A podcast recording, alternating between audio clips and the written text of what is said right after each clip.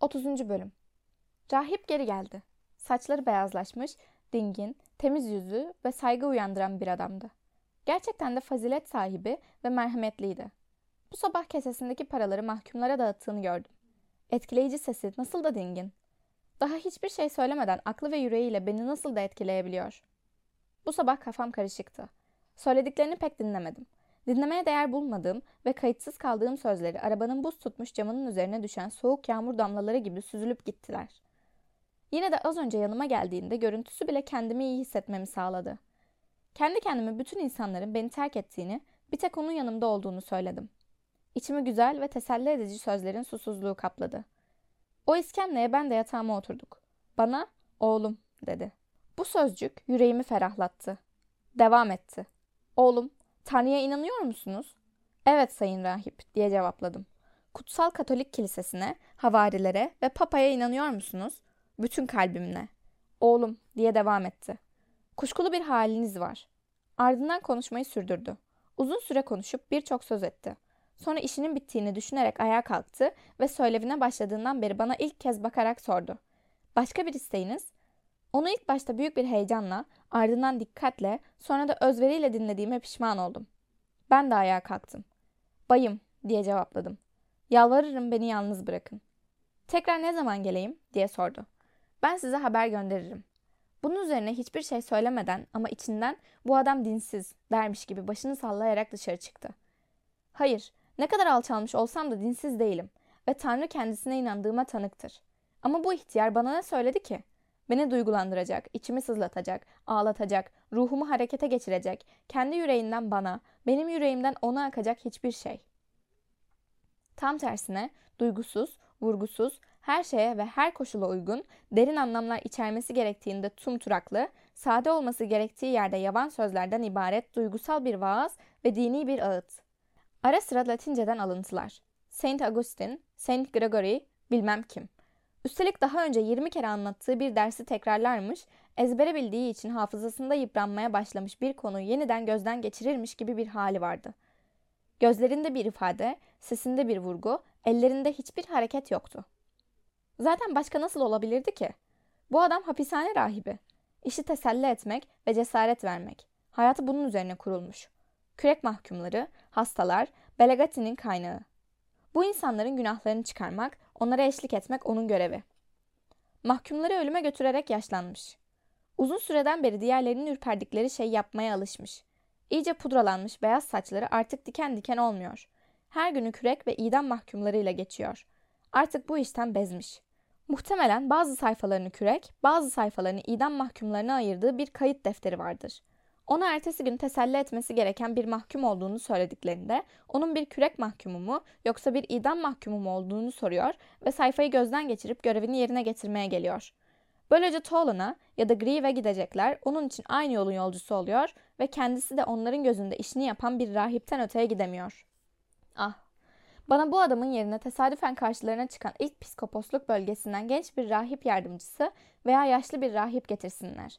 Hiçbir beklentisi olmadan dua kitabını okuduğu şöminesinin yanından kaldırıp ölmek üzere bir adam var. Onu teselli etmeniz, elleri bağlandığında, saçları kesildiğinde yanında olmanız, celladı görmemesi için haçınızla birlikte ona kaldırım taşlarının üzerinde sarsılan arabada grive kadar eşlik etmeniz, kan içici kalabalığın arasından onunla birlikte geçmeniz, giyotin sehpasının kenarında ona sarılmanız ve başı gövdesinden ayrılana kadar yanında kalmanız gerekiyor desinler. O zaman tepeden tırnağa titrerken beni götürüp kollarının arasına, dizlerinin dibine atsınlar. O ağlasın. Birlikte ağlayalım. Sözleri beni teselli etsin. Yüreğim onun göğsünde sakinleşsin ve o benim ruhumu kavrarken ben onun tanrısına kavuşayım. Ama bu ihtiyar benim için ne anlam ifade ediyor? Ben onun için kimim? Bahtsızlar takımından bir varlık, daha önce yüzlerce kez görülmüş bir gölge, infaz kayıtlarına ekleyeceği bir rakam. Onu bu şekilde geri çevirmekle belki de haksızlık ettim. Bana iyi davrandı. Ben kabalık yaptım. Yazık. Bu benim hatam değil. Her şeyi çirkinleştirip solduran benim mahkum nefesim. İhtiyacım olduğunu sandıkları için yemek getirdiler. Nefis yemeklerle süslenmiş bir masa, bir piliç, sanırım başka şeyler de var. Tamam o zaman deyip yemeye çalıştım. Ama daha ilk lokmada hepsi ağzımdan dökülecek kadar acı ve yavan geldi. 31. Bölüm Başında şapkayla bir bey içeri girip bana şöyle bir baktıktan sonra mezurasını açtı. Aşağıdan yukarıya doğru duvarın taşlarını ölçerken yüksek sesle kah tamamdır, kah olmadı diyordu. Jandarmaya kim olduğunu sordum. Hapishanede görevli bir mimar kalfasına benziyor. O da benim kim olduğumu merak etti. Kendisine eşlik eden zindancı ile bir şeyler konuştuktan sonra bakışlarını bir an bana dikti. Başını umursamaz bir ifadeyle sallayıp yeniden duvarı ölçmeye ve yüksek sesle konuşmaya başladı. İşi bittiğinde yanıma yaklaşıp gür bir sesle ''Sevgili dostum, 6 ay sonra bu hapishane çok daha iyi olacak.'' dedi. Yüz ifadesi ''Ne yazık, bunun keyfini çıkaramayacaksın.'' der gibiydi. Adeta gülümsüyordu. Tıpkı düğün gecesinde geline yapıldığı gibi bana kibarca takılacağını düşündüm. Kolunda pırpırları olan yaşlı jandarma ona karşılık verme ihtiyacı hissetti. Bayım dedi. Bir ölünün odasında bu kadar yüksek sesle konuşulmaz. Mimar kalfası gitti. Ben ölçtüğü taşlar gibi oradaydım. 32. Bölüm Sonra başıma gülünç bir şey geldi. Bencilliğim ve nankörlüğüm yüzünden elini bile sıkmadığım iyi yürekli yaşlı jandarmam nöbetini çökük alınlı, ablak suratlı, sığır gibi bakan bir başkasına devretti. Ona hiç bakmadım. Sırtım kapıya dönüktü. Masamda oturup elimle alnımı serinletmeye çalışırken düşüncelerim zihnimi allak bullak ediyordu. Bir elin omzuma hafifçe dokunması üzerine arkamı döndüm. Bu baş başa kaldığım yeni jandarmaydı. İşte bana şuna benzer şeyler söyledi. Suçlu yüreğiniz temiz mi? Hayır. Cevabımın kısa ve sert olması canını sıkmış gibiydi. Yine de tereddüt ederek devam etti. İnsan keyfi istedi diye kötü olamaz. Neden olmasın? Söyleyeceğiniz başka bir şey yoksa beni yalnız bırakın. Lafı nereye getirmek istiyorsunuz? Bağışlayın suçlu. Sadece iki çift laf. Size hiçbir zarar gelmeden zavallı bir adamı mutlu etmeniz gerekse bunu yapmaz mıydınız? Omuz siktim. Sheraton'dan mı geliyorsunuz? Mutluluğu bulmak için yanlış kişiye başvuruyorsunuz. Demek ben birisini mutlu edeceğim, öyle mi? Sesini alçaltıp ahmak yüzüne hiç uygun düşmeyen gizemli bir ifade takındı. Evet suçlu. Evet. Mutluluk. Evet. Servet. Bütün bunları bana siz vereceksiniz. Bakın, zavallı bir jandarmayım. İşim ağır, maaşım az. Atımın masrafını karşılayamıyorum. Bütçemi denkleştirmek için piyango oynuyorum. Ama bu işte şans gerek. Bugüne kadar çıkan sayıları hiç bulamadım. Tam kazanacağım derken bir rakamla kaçırıyorum. 76 yazdığımda 77 çıkıyor. Tahminlerim bir türlü tutmuyor. Biraz sabır lütfen. Bitiriyorum. Oysa şimdi karşıma güzel bir fırsat çıktı. Suçlu, beni bağışlayın ama sanırım bugün bu dünyadan göçüyorsunuz. İdam edileceklerin piyangoyu önceden bildikleri söylenir. Yarın akşam geleceğinize söz verin. Size ne zararı olur? Bana üç sağlam numara söyleyin. Ne dersiniz? İçiniz rahat olsun. Hortlaklardan korkmam. İşte adresim. Popping kışlası, A merdiveni, 26 numara, koridorun sonunda. Beni hatırlarsınız değil mi? Hatta sizin için uygunsa bu akşam gelin. Aklımdan çılgınca bir umut geçmese bu ahmağa cevap vermeye tenezzül etmeyecektim.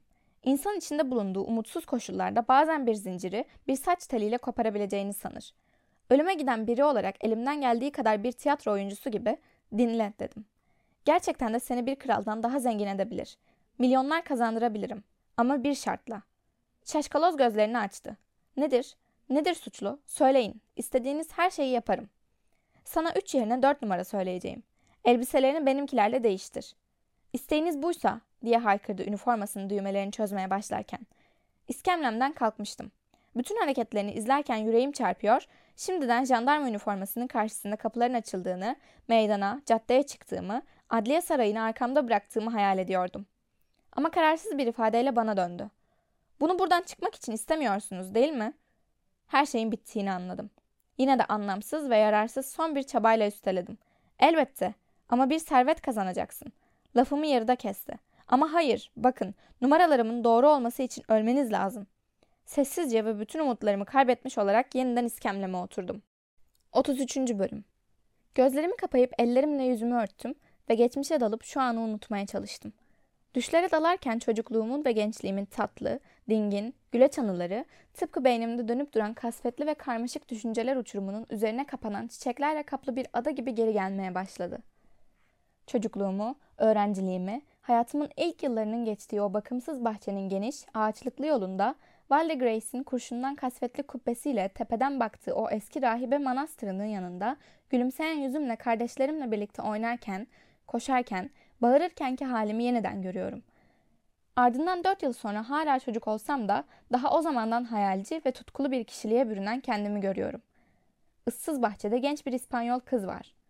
İri gözleri, uzun saçları, esmer ve parlayan teni, kırmızı dudakları ve pembe yanaklarıyla 14 yaşındaki Endülüslü Peppa. Annelerimiz birlikte koşup oynamamızı söylediklerinde gezintiye çıkmıştık. Aynı yaşta olsak da hem cins olmayan bize oynamamız ve sohbet etmemiz söylenmişti. Yine de daha bir yıl geçmeden koşuyor, güreşiyorduk. Elma ağacının en güzel elmasını kapmak için onunla yarışıyor, bir kuş yuvası için ona vuruyordum. Ağladığında iyi oldu diyordum ve birbirimizi şikayet etmek için yanlarına döndüğümüz annelerimiz bize yüksek sesle haksız, alçak sesle haklı olduğumuzu söylüyorlardı. Şu anda koluma giriyor, çok gururlu ve çok heyecanlıyım. Yavaşça yürüyor, alçak sesle konuşuyoruz. Yere düşürdüğü mendilimi alıyorum.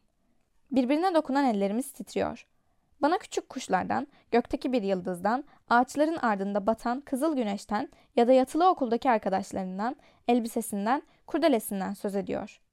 Masum konulardan bahsetsek de ikimizin de yüzü kızarıyor. Küçük kız genç kıza dönüşüyor. O akşam, bir yaz akşamıydı. Bahçenin dibindeki kestane ağaçlarının altındaydık. Gezintilerimizde yaşanan o uzun sessizliklerden birinin ardından aniden kolumdan çıkıp koşalım dedi. Büyük annesinin yasını tuttuğu için giydiği siyah elbisesi hala gözlerimin önünde.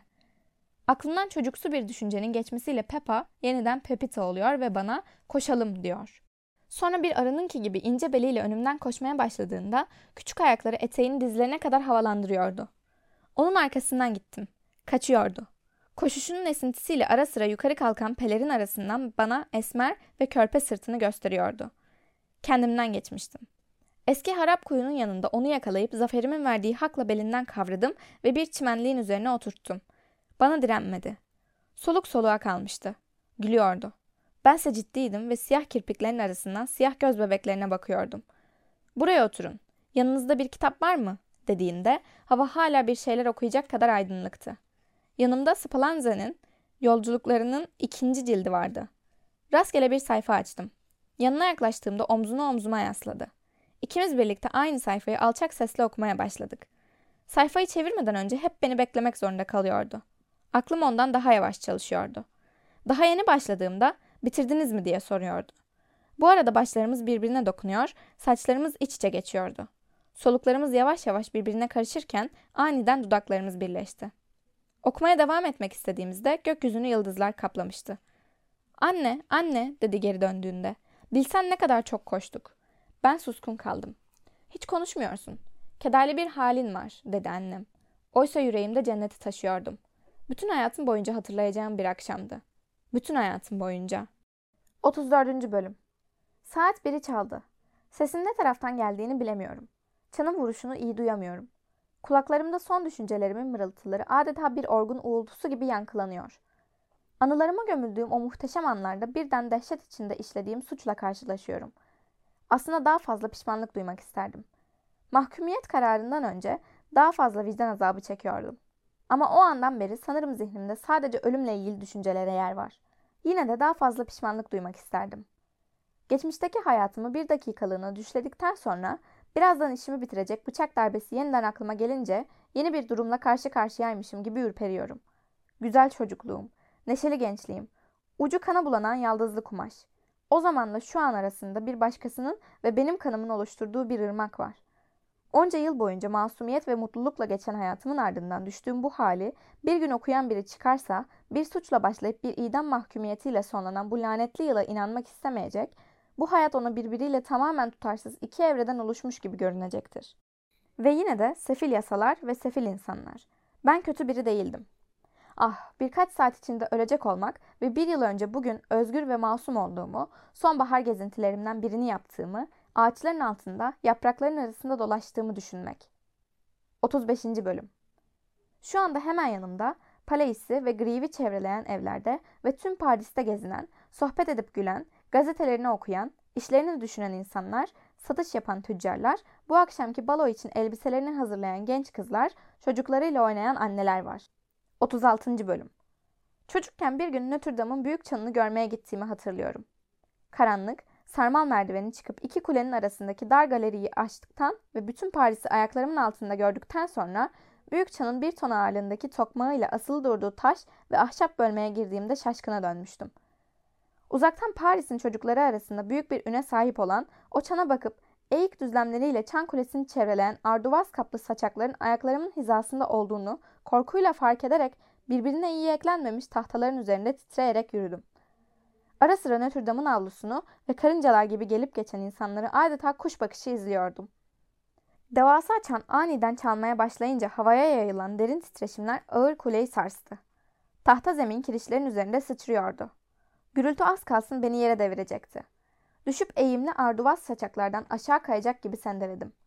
Korkudan üzerine yattığım tahtalara iki kolumla sarılırken sesim soluğum kesildi. Kulaklarımda çanın ürkütücü çınlaması yankılanırken gözlerimin önünde uçurum, insanların huzur ve neşe içinde gelip geçtikleri o derin meydan vardı. İşte böyle. Kendimi hala o çan kulesinin içindeymişim gibi hissediyorum. O bütünlüğü afallayarak, gözlerim kamaşarak izliyorum. Beynimin kıvrımlarını sarsan o çan sesini duyar gibiyim. Ve benim terk ettiğim, diğer insanların ise yollarına hala devam ettikleri o dingin ve tek düze hayatı ancak uzaktan ve bir uçurumun yarıklarının arasından görebiliyorum. 37. Bölüm Belediye konağı iç karartıcı bir bina. Dik ve sivri çatısıyla, garip görünümlü küçük çan kulesiyle, büyük beyaz saatiyle, köşelerinde küçük sütunlar bulunan katlarıyla, binlerce penceresiyle, adımlarla yıpranmış merdivenleriyle, sağda ve soldaki iki kemeriyle, eskidikçe kırışıklıklarla kaplanan cephesiyle, güneş vurduğunda bile siyah görünen, hemen gri meydanına açılan kasvetli, lanetli görüntüsüyle orada duruyor. İnfaz günleri bütün kapılarından jandarmaları kusan bu bina mahkuma bütün pencereleriyle bakar. Ve akşamleyin saati gösteren kadranı o karanlık cephesinde ışıltılar saçar. 38. Bölüm Saat biri çeyrek geçiyor. İşte şu an hissettiklerim. Başımda şiddetli bir ağrı var. Belim buz gibi. Alnım alev alev yanıyor. Ayağa her kalkışımda ya da öne doğru her eğilişimde adeta içi dalgalanan bir sıvıyla dolu olan beynim kafatasımın çeperlerine çarpıyor. Çırpınırcasına titriyorum ve ara sıra kalemim adeta galvanik bir akımın etkisiyle sarsılan elimden düşüyor. Gözlerim duman içinde kalmışım gibi yanıyor. Dizlerim ağrıyor. 2 saat 45 dakika sonra iyileşeceğim. 39. Bölüm Korkulacak bir şey olmadığını, acı çekilmediğini, sakin bir ölüm olduğunu, ölümün böylece kolaylaştırıldığını söylüyorlar. Hey, peki ya 6 haftalık bu can çekişmeye, gün boyunca süren bu iniltiye ne demeli? Çok yavaş ve çok hızlı geçen o telafisi imkansız son günün endişelerine ne demeli? Giyotin sehpasına çıkan o ızdırap merdivenine ne demeli? Onlara göre bunlar acı çekmek anlamına gelmiyor. Bunlar kanın damla damla tükendiği, zihnin düşünceden düşünceye sönüp gittiği aynı çırpınışlar değil mi? Üstelik acı çekilmediğinden eminler mi? Bunu onlara kim söyledi? Kesik bir başın sepetten kanlar içinde çıkıp halka acı hissedilmiyor dediğini duyan oldu mu? Yanlarına gelip güzel bir icat, ona özen gösterin. Çok iyi bir düzenek diye teşekkür eden ölüler oldu mu? Mesela Robespierre. Mesela Louis. Asla. Bir dakika. Hatta bir saniye geçmeden her şey bitiyor. Bir an için bile olsa kendilerini giyotin sehpasına çıktığında ağır bıçağın etini ısırdığı, sinirlerini kopardığı, omurgasını parçaladığı birinin yerine koydular mı? Ama nedir ki? Yarım saniye. Acı yok olup gidiyor. Dehşet verici. 40. Bölüm Sürekli kralı düşünmem çok garip. Boşuna çabalıyor. Bu düşünceyi kovmak için başımı boşuna sallıyorum. Kulaklarımdaki bir ses bana sürekli olarak bu şehirde, bu saatte ve buradan uzak olmayan bir başka sarayda her kapısında nöbetçileri olan, sen ne kadar aşağıdaysan onun o kadar yukarıda olması dışında aranızda hiçbir fark bulunmayan ve bütün toplumun içinde senin gibi kendini farklı hisseden bir adam var. Hayatının her dakikası şan, şöhret, ihtişam, zevk ve sarhoşluk içinde geçiyor. Etrafında aşk, saygı, hayranlıktan başka bir şey yok. Onunla konuşurken en yüksek sesler alçalıyor, en sert alıntılar kırışıyor. Gözlerinin önünde sadece ipek ve altın var. Şu saatte hepsi kendisiyle hemfikir olan bakanlarıyla görüşüyor ya da yarınki av partisini saatinde başlayacağından emin olduğu ve hazırlıkları için talimatlar verdiği akşamki balayı düşünüyor. Öyle işte. O adam da senin gibi etten kemikten yaratılmış. Ve o iğrenç giyotin sehpasının bir anda yıkılması hayatına, özgürlüğüne, servetine, ailene yeniden kavuşman için isminin yedi harfini bir kalemle bir kağıt parçasının altına yazması ya da seni taşıyan arabanın onun saltanat arabasıyla karşılaşması yeterli. İyi bir adamdır. Belki de hiçbir şey sormadan razı olur. 41. Bölüm Peki, tamam öyleyse. Ölüm karşısında yürekli davranıp o korkunç düşünceyi ellerimizin arasına alalım ve izleyelim. Ona amacının ne olduğunu, Bizden ne istediğini sorup her yönüyle inceleyelim. Bilmeceyi heceleyelim ve mezara uzaktan bakalım. Sanırım gözlerim kapandığında uçsuz bucaksız bir aydınlık ve ruhumun içinde yuvarlanacağı ışık dolu dipsiz bir uçurum göreceğim. Sanki kendi özünden kaynaklanan ışıltılar yayan gökyüzünde karanlık lekeler halinde belirecek yıldızlar, yaşayanların gözüne siyah katifenin üzerindeki altın pulları gibi görünürken benim için altın çarşafın üzerindeki siyah noktalara dönüşecekler. Ya da bu sefil halimle yamaçları karanlıklarla kaplı iğrenç, derin bir uçurumda sonsuza dek düşerken etrafımda hiç durmadan hareket eden silüetler göreceğim. Ya da başıma inen darbenin ardından kendimi karanlığın ortasındaki düz ve ıslak bir yüzeyde sürünürken ve yuvarlanan bir baş gibi taklalar atarak düşerken bulacağım. Sanırım sert bir rüzgarla savrularak sağda solda yuvarlanan başka kafalara çarpacağım. Ara sıra içlerinde bilinmeyen ve ılık bir sıvının bulunduğu kapkaranlık bataklıklara, su birikintilerine rastlayacağım. Yukarıya çevirdiğim bakışlarım kalın katmanları üst üste yığılmış karanlık bir gökten ve uzakta karanlıklardan daha kara devasa duman kemerlerinden gecenin ortasında uçuşan ve yaklaştıkça alevden kuşlara dönüşecek olan küçük kırmızı kıvılcımlardan başka bir şey göremeyecek, üstelik bu sonsuza dek böyle sürüp gidecek. Belki de benim de dahil olduğum grivde ölenler karanlık kış gecelerinde zaman zaman kendilerine ait olan o meydanda solgun ve kanlı bir kalabalığın halinde toplanacaklar. Ay görünmeyecek. Herkes alçak sesle konuşacak. Belediye konağı da yosun tutmuş cepheleri, delik deşik olmuş çatıları ve hepimize acımasız davranan saatiyle orada olacak. Sabah dörtte meydandaki cehennemin giyotininde bir iblis bir celladı idam edecek. Biz de etrafında toplanacağız. Muhtemelen böyle olacak. Ama bu ölüler nasıl bir görüntüyle geri dönecekler? Eksik ve sakatlanmış bedenlerinde neyi muhafaza edecekler? Neyi seçecekler? Hayalet başı mı yoksa hayalet gövdeyi mi? Ne yazık. Ölüm ruhumuzu ne hale getirecek? Onu nasıl şekillendirecek? Ondan ne alıp ne verecek? Onu nereye yerleştirecek? Bazen dünyaya bakıp ağlaması için etten gözler bahşedecek mi?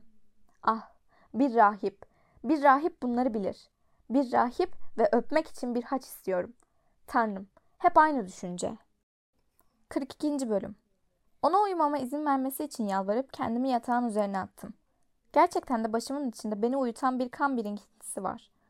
Bu benim öyle uyuyacağım son uyku. Bir rüya gördüm. Gece vaktiydi. Yüzlerini seçemediğim 2-3 dostumla birlikte sanırım çalışma odamdaydım. Karım yanımdaki yatak odasında kızımla birlikte uyuyordu. Dostlarımla alçak sesle konuşuyor ve birbirimize ettiğimiz sözlerden korkuyorduk. Aniden evin başka bir yanından gelen bir gürültü işitir gibi oldum. Hafif, garip, belirsiz bir gürültüydü. Dostlarım da benim gibi duymuşlardı. Kulak kabarttığımızda bir kilidi yavaşça kesen testerenin boğuk boğuk sürtünme sesini işittik. Bir şey içimizi donduruyordu. Hepimiz korktuk. Belki de gecenin bu geç saatinde eve hırsızların girdiğini düşündük. Ne olup bittiğini anlamaya karar verdik. Ayağa kalkıp mumu elimle aldığımda dostlarım tek sıra halinde peşimden geldiler. Karımla kızımın uyuduğu yatak odasının önünden geçtik. Salona girdiğimizde kimse yoktu. Altın çerçevelerin içindeki portreler kırmızı duvar kağıdının üzerinde hareketsiz duruyorlardı. Salondan yemek odasına açılan kapı her zamanki kadar aralık değildi sanki. Yemek odasına girip etrafa göz attık. En önde ben yürüyordum. Merdivene açılan kapı ve pencereler sımsıkı kapalıydı. Sobanın yanına geldiğimde örtü dolabının kapağının sanki arkasına saklanmak için duvara doğru açılmış olduğunu fark ettim. Bu durum beni şaşırttı. Kapağın arkasında birinin olduğunu düşündük. Dolabı kapatmak için elimi uzattığım kapak direndi. Hayretle daha güçlü çektiğimde birden serbest kalınca karşımızda elleri aşağıda, gözleri kapalı, duvara yapışmış gibi hiç kımıldamadan duran kısa boylu, yaşlı bir kadın belirdi. Bu iğrenç görüntü karşısında tüylerim diken diken oldu. Burada ne arıyorsunuz diye sordum yaşlı kadına. Cevap vermedi. Kimsiniz diye sordum. Cevap vermedi. Gözlerini kapamış hiç kımıldamadan duruyordu. Dostlarım, hiç kuşkusuz buraya kötü amaçlarla girenlerin suç ortağı dediler. Geldiğimizi duyunca ötekiler sıvıştı. Bu da kaçamadığı için oraya saklandı. Yeniden soru sorduğumda bana bakmadan, sesini çıkarmadan, hiç kımıldamadan olduğu yerde durdu. Dostlarımdan biri iteleyince yere düştü. Bir tahta parçası, cansız bir şeymiş gibi hiç tepki vermeden yere serildi. Ayağımızla dürttük. Ardından iki dostum onu ayağa kaldırıp yeniden duvara yasladılar. Hiçbir hayat belirtisi göstermiyordu. Kulağına bağırdıklarında bir sağır gibi sessiz kaldı. Bu arada sabrımız tükeniyordu ve korkumuz içinde öfkeyi de barındırıyordu. İçimizden biri bana mumu çenesinin altına koyun dedi. Yanan mumu çenesinin altına uzattığımda boş boş bakan donuk gözünü hafifçe araladı. Mumu geri çekerken, ah nihayet, demek cevap vereceksin yaşlı büyücü. Kimsin sen dedim. Göz adeta kendiliğinden yeniden kapandı. Bu kadarı da fazla dedi yanımdaki dostlarım. Tekrar mumu yaklaştırın. Konuşması gerek. Mumu yeniden çenesinin altına tuttum. Bunun üzerine iki gözünü yavaşça açıp her birimize teker teker baktıktan sonra aniden eğilip buz gibi soluğuyla mumu söndürdü. O anda karanlığın içinde üç sivri dişin elime yapıştığını hissettim. Uyandığımda soğuk terler içinde kalmıştım. Yaşlı hapishane rahibi yatağımın kenarına oturmuş dua okuyordu. Ne zamandır uyuyorum diye sordum. Oğlum, bir saatten beri uyuyorsunuz. Kızınızı getirdiler. Yan odada bekliyor. Sizi uyandırmalarını istemedim. Ah kızım diye bağırdım. Kızımı bana getirsinler. 43. bölüm. Taptaze, pes pembe, güzeldi. Gözleri iriydi. Üzerine yakışan küçük bir elbise giydirmişlerdi. Onu kollarımın arasına alıp havaya kaldırdıktan sonra dizlerime oturttum. Saçlarını öptüm. Annesi neden gelmedi? Annesi hasta. Büyük annesi de. İşte öyle. Şaşkın bir ifadeyle bana bakıyordu. Okşanmasına, kucaklanmasına, öpücüklere boğulmasına izin verse de bir köşede ağlayan dadısına ara sıra endişeli endişeli bakıyordu. Nihayet konuşabildim. Mary, benim küçük Mary'm. Onu hıçkırıklarla kabarmış göğsüme şiddetle bastırdığımda hafif bir çığlık attı. Ah, bayım, canımı acıtıyorsunuz. Bayım. Zavallı çocuk beni görmeyeli neredeyse bir yıl olacak. Yüzümü, konuşmamı, sesimi unuttu. Üstelik beni bu sakallarla, bu giysilerle ve bu solgun yüzle kim tanıyabilirdi? Nasıl olur? Demek yaşamak istediğim tek yer olan o hafızadan şimdiden silindim. Nasıl olur? Şimdiden baba değilim. Çocukların dilinde sık kullanılan, çok hoş ve masum olduğu için yetişkinlerin ağızlarına alamadığı o babacığım sözcüğünü duymamaya mahkum olmak. Yine de boğazdan bir kez daha, son bir kez daha bu sözcüğün döküldüğünü duymak, işte hayatımdan çalınan 40 yıl karşılığında tek istediğim bu. Dinle Mary, dedim iki küçük elini ellerimin arasına alarak. Beni tanımıyor musun? Güzel gözleriyle bana bakıp cevapladı. Hayır, nereden tanıyayım ki? İyi bak dedim. Beni nasıl tanımazsın? Evet dedi. Gördüğüm kadarıyla bir beyefendisiniz. Ne yazık. Dünyada sadece tek bir varlığı sevmek, onu bütün kalbiyle sevmek ve karşınızda durup size bakar, cevap verir, konuşurken sizi tanımadığını fark etmek. Sadece onun tesellisine ihtiyaç duymak ve bunu yapması gerektiğinden habersiz olan tek kişi olduğunu anlamak. Mary babam var mı? diye sordum. Evet bayım dedi. Peki nerede? Şaşkın gözlerini bana doğru kaldırdı. Ah demek bilmiyorsunuz. Öldü. Ardından bağırdı. Az kalsın yere düşecekti. Öldü diyordun Mary. Ölmenin ne olduğunu biliyor musun? Evet bayım. O hem yerin altında hem de gökte. Sormama fırsat vermeden devam etti. Sabah akşam annemin dizlerine oturup onun için Ulu Tanrı'ya dua ediyorum. Alnını öptüm. Mary, bana duanı oku. Yapamam bayım. Gün ortasında dua edilmez. Bu akşam evimize gelin. Size duamı okuyayım. Bu kadar da fazlaydı. Sözünü kestim. Mary ben senin babanım. Yok canım dedi. Baban olmamı ister misin? Kızım başını çevirdi. Hayır, benim babam daha yakışıklıydı. Onu gözümden yaşlar aka aka öperken kollarımın arasından kurtulmaya çalışarak bağırdı. Sakalınız canımı yakıyor. Bunun üzerine gözlerimi gözlerinden hiç ayırmadan tekrar dizlerimin üzerine oturttum. Mary, okumayı biliyor musun? diye sordum. Evet, okumayı iyi biliyorum. Annem mektuplarımı bana okutturur. Küçük ellerinde buruşturduğu kağıdı göstererek, tamam, biraz oku o zaman dedim. Güzel başını iki yana salladı. Ama ben sadece masalları okuyabiliyorum. Olsun, yine de bir dene. Hadi biraz oku. Kağıdı açıp kelimeleri parmağıyla hecelemeye başladı. Ka, ka, rar, rar, karar. Kağıdı elinden aldım. Okuduğu benim ölüm kararımdı. Dadası kağıdı adliye kaleminden birkaç meteliğe almıştı. Ama bu kağıt benim için çok pahalıydı. Hissettiklerimi anlatacak söz bulamıyorum. Ona sert davranmamdan ürkmüştü. Neredeyse ağlayacaktı. Birden bana kağıdımı geri verin dedi. Onunla oynayacağım. Onu dadısına verip götürün dedim. İçim kararmış, yalnız kalmış, umudumu kaybetmiş bir halde yeniden iskemleme yıldım. Artık gelip beni götürebilirler. Hiçbir şey umurumda değil. Yüreğimdeki son tel de koptu. Bana yapacaklarına hazırım. 44. Bölüm Rahip de, gardiyan da iyi insanlar. Sanırım kızımı götürmelerini söylediğimde gözlerinden birer damla yaş döküldü. Tamam. Artık gücümü toplamam ve kararlı bir şekilde celladı, arabayı, jandarmaları, köprüde, rıhtımda, pencerelerde toplanan kalabalığı ve onca başın düşüşüne tanık olan o lanetli griv meydanında özellikle benim için hazırlanan o şeyi düşünmem gerek. Sanırım bütün bunlara hazırlıklı olmak için daha bir saatim var.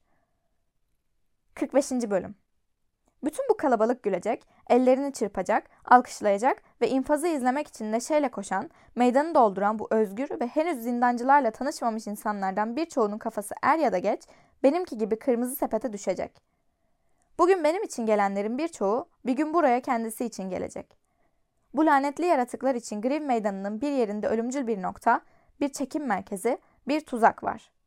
Oraya ulaşana kadar etrafında dönüp duruyorlar. 46. Bölüm Küçük Merim Onu oyun oynamaya götürdüler. Arabanın camından kalabalığa bakıyor ve artık o beyefendiyi hiç düşünmüyor. Belki de hala ona bir gün okuması ve 15 yıl sonra bugüne ağlaması için birkaç sayfa yazacak zamanım var. Evet, benim kalemimden hayatımı ve ona bıraktığım ismim neden kanlı olduğunu öğrenmesi gerek. 47. Bölüm Hayatım Editörün notu Bu konuyla ilgili sayfalar henüz bulunamadı. Belki de kitabın ilerleyen sayfalarında da görüleceği gibi mahkum bunu yazacak zamanı bulamadı. Bu düşünce aklına geldiğinde artık çok geçti. 48. Bölüm Belediye konağının bir odasından. Belediye konağından. Evet buradayım. O iğrenç yolculuğu tamamladım. Meydan orada ve pencerenin altında beni bekleyen o alçak kalabalık havlıyor, gülüyor. Gücümü toplamam, kendimi kasmam boşunaydı. Kafaların üzerinden rıhtımın iki feneri arasına dikilmiş o iki kırmızı kolu ve ucundaki siyah üçgeni gördüğümde yüreğim dayanamadı. Son bir açıklamada bulunacağımı söylediğimde beni buraya getirip bir savcı çağırmaya gittiler. Bekliyorum. Biraz zaman kazanabilirim. İşte. Saat 3'ü çaldığında bana zamanın geldiğini bildirdiler. Sanki 6 saatten, 6 haftadan, 6 aydan beri bu anı hiç düşünmemişim gibi titredim. Beni koridorlardan geçirip merdivenlerden indirdikten sonra zemin kattaki karanlık, dar, kubbeli, yağmurlu ve sisli gün ışığıyla hafifçe aydınlanmış bir salona itelediler.'' Ortada bir iskemle vardı. Oturmamı söylediler. Oturdum. Kapının yanında ayakta duran birkaç kişi vardı. Ayrıca rahip ve jandarmaların yanında üç adam duruyordu. Daha uzun, daha yaşlı olan ilk iri yarı ve kırmızı suratlı bir adamdı. Üzerinde bir redingot, başında yıpranmış üç köşeli bir şapka vardı. Bu oydu. Bu adam giyotinin uşağı cellattı. Diğer ikisi de onun uşağıydılar. İskemleye oturur oturmaz diğer ikisi bana kedi gibi arkadan yaklaştılar. Aniden saçlarımda çeliğin soğuğunu hissettim ve makasların gıcırtısını duymaya başladım. Üç köşeli şapkası olan adam rastgele kesip omuzlarıma düşen saç tutamlarını iri eliyle hafifçe yere doğru iteliyordu. Etrafımda alçak sesle konuşuluyordu. Dışarıda havayı dalgalandıran bir titreşime benzer büyük bir gürültü vardı. Önce bunun nehrin sesi olduğunu sandım. Ama yükselen kahkahaları duyduğumda bu seslerin toplanan kalabalıktan geldiğini anladım. Pencerenin yanında duran ve elindeki kalemle defterine notlar alan genç bir adam zindancılardan birine bu işleme ne ad verildiğini sordu. Mahkumun saç tıraşı cevabını verdiler. İdam haberimin yarın gazetelerde yer alacağını anladım. Aniden uçaklardan biri ceketimi çıkarıp diğeri sarkan iki elimi kavrayıp sırtımda birleştirdiğinde bir ipin birbirine yaklaştırılan bireklerimin etrafında yavaşça dolanıp düğümlendiğini hissettim. Bu arada diğeri fularımı çıkarıyordu. Eski benden geriye kalmış tek giysi olan patiska gömleğimi görünce bir an duraksadı. Ardından yakasını kesmeye başladı. Bu korkunç davranışların boynuma değen çeliğin soğukluğunun etkisiyle dizlerim gevşedi ve göğsümden boğuk bir hırıltının yükselmesi üzerine saçımı kesen adamın elleri titredi. Beyefendi dedi. Bağışlayın. Canınızı mı yaktım? Bu cellatlar çok iyi yürekli insanlar. Dışarıdaki kalabalığın uğultusu daha da artıyordu. Yüzü sivilceli iri yarı adam bana sirkeye batırılmış bir mendil uzattı. Teşekkürler dedim. Gerek yok. Kendimi iyi hissediyorum. Bunun üzerine uşaklardan biri eğilip iki ayağımı küçük adımlar atabileceğim şekilde ince ve gevşek bir iple bağladı. Ardından bu ipi ellerimdekiyle birleştirdi. İri kıyım adam sırtıma attığı ceketin kollarını çenemin altında düğümledi. Yapmaları gerekenleri yapmışlardı. O sırada rahip haçıyla yanıma yaklaştı. Hadi oğlum dedi. Uşakların kollarıma girmesiyle ayağa kalkıp yürümeye başladım. Gevşek adımlarım sanki her bacağımda iki diz varmışçasına eğilip bükülüyorlardı. O sırada dış kapının iki kanadı açılınca öfkeli bir uğultu, soğuk bir esinti ve beyaz bir ışık karanlıkta içime işledi. Karanlık kapının dibinde, aniden bastıran yağmurun ortasında, adliye sarayının büyük merdivenine yığılmış binlerce başın uluduğunu gördüm. Sağda, eşiğin kenarındaki kapının sadece ön ayaklarını ve koşum takımlarını fark edebilmeme izin verdiği bir sıra jandarma atı, karşıda savaş düzenine girmiş bir askeri birlik, solda ise bir arabanın arkasına yaslanmış dik bir merdiven vardı. Karşımda bir hapishane kapısına yakışacak şekilde çerçevelenmiş iğrenç bir tablo yer alıyordu. Cesaretimi bu ürkütücü an için toplamıştım. Üç adım atıp kapının eşiğine ulaştım. İşte, işte, nihayet çıkıyor diye haykırdı kalabalık. En yakınımdakiler ellerini çırpıyorlardı. Ne kadar sevilirse sevilsin bir kral bile böyle büyük bir coşkuyla karşılanamazdı. Sıradan bir arabaya sıska bir at koşulmuştu. Arabacının üzerinde Bisetür yakınlarındaki bostancıların giydiği kırmızı desenli mavi bir gömlek vardı. Arabaya ilk önce şu üç köşeli şapkası olan iri yarı adam bindi. Merhaba Bay Samson diye bağırıyordu parmaklıklara asılan çocuklar. Uşaklardan biri onu izledi. Bravo Mardi diye bağırdı çocuklar yeniden. İkisi de arka sıraya oturdular. Sıra bana geldiğinde kararlı adımlarla arabaya bindim. Pek sakin görünüyorlar diye bağırdı jandarmaların yakınındaki bir kadın. Bu acımasız övgü beni cesaretlendirdi. Rahip yanıma oturdu. Beni arka sıraya, sırtım atın arkasına gelecek şekilde oturtmuşlardı. Gösterilen bu son özen içimi ürpertti. Arabanın içinde biraz da olsa insanlık kalmıştı. Etrafıma bakınmak istedim. Önde arkada jandarmalar, her yanda kalabalıklar, kalabalıklar, kalabalıklar vardı. Meydanı insan kafalarından oluşan bir deniz kaplamıştı. Bir atlı jandarma takımı beni Palias'ın parmaklıklı kapısında bekliyordu. Subayın emir vermesi üzerine araba ve kortej adeta ayak takımının ulumasının arkadan ittelemesiyle harekete geçti. Parmaklıklı kapı geçildi. Araban Ponto Change'e doğru döndüğü sırada meydana kaldırım taşlarından çatılara kadar yükselen bir uğultu hakim oldu. Köprüler ve rıhtımlar bu uğultuya yer sarsıntısını andıran tepinmelerle karşılık verdi. Atlı jandarma takımı burada korteje katıldı. Şapkaları çıkarın, şapkaları çıkarın diye bağırıyordu binlerce ağız hep birden. Adeta bir kraldım. O sırada ben de iğrenç bir şekilde güldüm ve rahibe onlar şapkalarını çıkarıyor. Ben de kendimi dedim. Araba ağır ağır ilerliyordu. Çiçekçiler rıhtımından güzel kokular yayılıyordu. Bugün pazar vardı. Çiçekçiler demetlerinin başından benim için ayrılmışlardı. Adliye Sarayı'nın köşesindeki kare şeklinde kulenin karşısında asma katları en iyi yeri kaptıkları için mutlu izleyicilerle, özelliklerle kadınlarla dolu meyhaneler vardı. Bugün meyhanecilerin işleri iyi gidecekti. Masalar, iskemleler, bina iskeleri, arabalar kiralanıyor, hepsi izleyicilerle doluyordu. İnsan kanı içen tüccarlar avaza çıktıkları kadar yer isteyen var mı diye bağırıyorlardı. İçimi öfkeyle dolduran bu kalabalığa benim yerimi isteyen var mı diye bağırmayı düşündüm.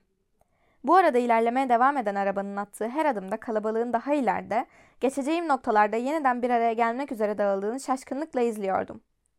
Pontoçen'ce giderken arkama, sağıma, rastgele yönelttiğim bakışlarım diğer rıhtımdaki evlerin üzerinde tek başına yükselen, heykellerle kaplı ve tepesinde taştan iki canavar bulunan siyah bir kuleye takıldı.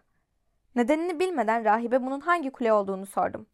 Saint Jacques La Baroche diye cevapladı cellat. Sisin ortasında ince ince yağan beyaz yağmurun havayı bir örümcek ağı gibi çiziklerle bölmesine rağmen etrafımdaki hiçbir şeyi nasıl olup da gözden kaçırmadığımı anlayamıyorum. Her ayrıntı bana kendi ızdırabını taşıyordu. Kelimeler bu duyguları anlatmakta yetersiz kalıyor. Çok dar ve insanlarla dolu olduğu için yola güçlükle devam ettiğimiz Ponto Change'in ortasında içimi şiddetli bir korku kapladı. Bayılmaktan korktum. Gururumun son kalıntısı. Bunun üzerine uğultularla kesildiği için rahibin güçlükle duyabildiğim sözleri dışında kendimi dış dünyaya kapadım. Haçı alıp öptüm. Bana merhamet et tanrım dedim ve bu düşünceye dalmayı denedim. Ama arabanın her şiddetli sarsıntısıyla yerinden sıçrıyordum. Ardından aniden çok üşüdüğümü hissettim. Yağmur giysilerimden içeri sızıyor, kısa kesilmiş saçlarımın arasından kafa derimi ıslatıyordu. Soğuktan mı titriyorsunuz diye sordu rahip. Evet diye cevapladım. Ne yazık. Sadece soğuktan titremiyordum. Köprünün dönemecinde bekleyen kadınlar çok genç olduğuma üzüldüler. Ölümcül rıhtıma girdik. Artık bütün bu sesleri pencerelerdeki, kapılardaki, dükkanlardaki, fener direklerindeki bütün başları, o meraklı ve acımasız izleyicileri, hepsi beni tanıyan ve benim hiçbirini tanımadığım bu insanları insan yüzleriyle kaplanmış bu yolu görmemeye, duymamaya başlamıştım. Sarhoş gibi sersemlemiş, kendimi kaybetmiştim. Bütün bakışların ağırlığının üzerinizde yoğunlaşması katlanılmaz bir şey. Oturduğum sıranın üzerinde dikkatimi rahibe ve haça bile veremeden titriyordum. Etrafımı saran uğultuların arasında merhamet dolu, sözleri sevinç çığlıklarından, kahkahaları yakınmalardan, sesleri gürültüden ayırt edemiyordum. Bütün bunlar beynimde bakır bir çalgının yankısı gibi titreşen bir uğultuya dönüşüyordu. Gözlerim gayri ihtiyari dükkan tabelalarını okuyordu. Bir an içimi nereye gittiğimi görmek için dönüp bakmak isteği kapladı. Bu zihnin son meydan okumasıydı. Ama beden bunu kabul etmedi.